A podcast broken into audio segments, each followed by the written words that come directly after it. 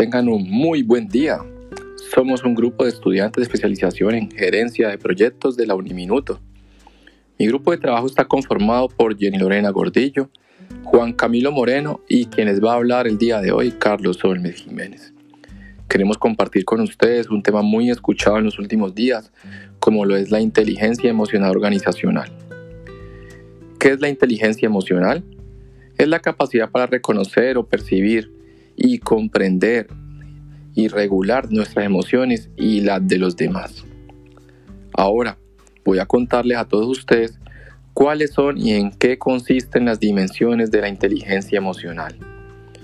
Podemos decir que tenemos cinco dimensiones de inteligencia emocional y vamos a hablar de cada una de ellas.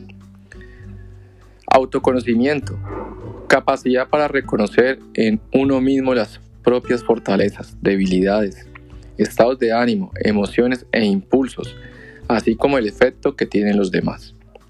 Un ejemplo son las personas que tienen habilidades para juzgarse a sí mismas, alto grado de autoconfianza, sensibles al aprendizaje.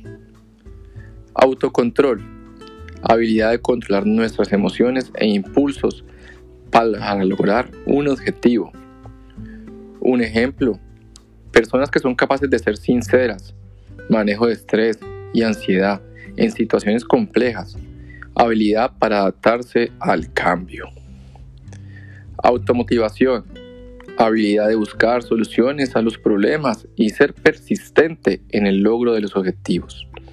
Un ejemplo, personas optimistas con alto grado de compromiso e iniciativa, logro de metas, entusiasmo por su trabajo sin esperar compensación monetaria. Empatía, habilidad para ponerse en el lugar de los demás, entendiendo necesidades, emociones y problemas.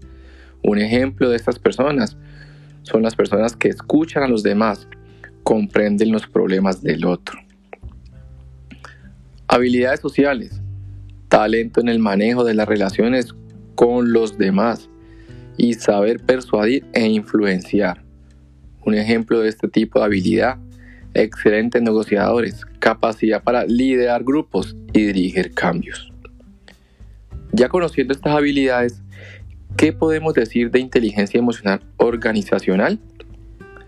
Ahora, para desarrollar inteligencia emocional en las organizaciones, es necesario que todos los implicados en la materialización de la misión y el cumplimiento de los objetivos estratégicos desarrollen la propia.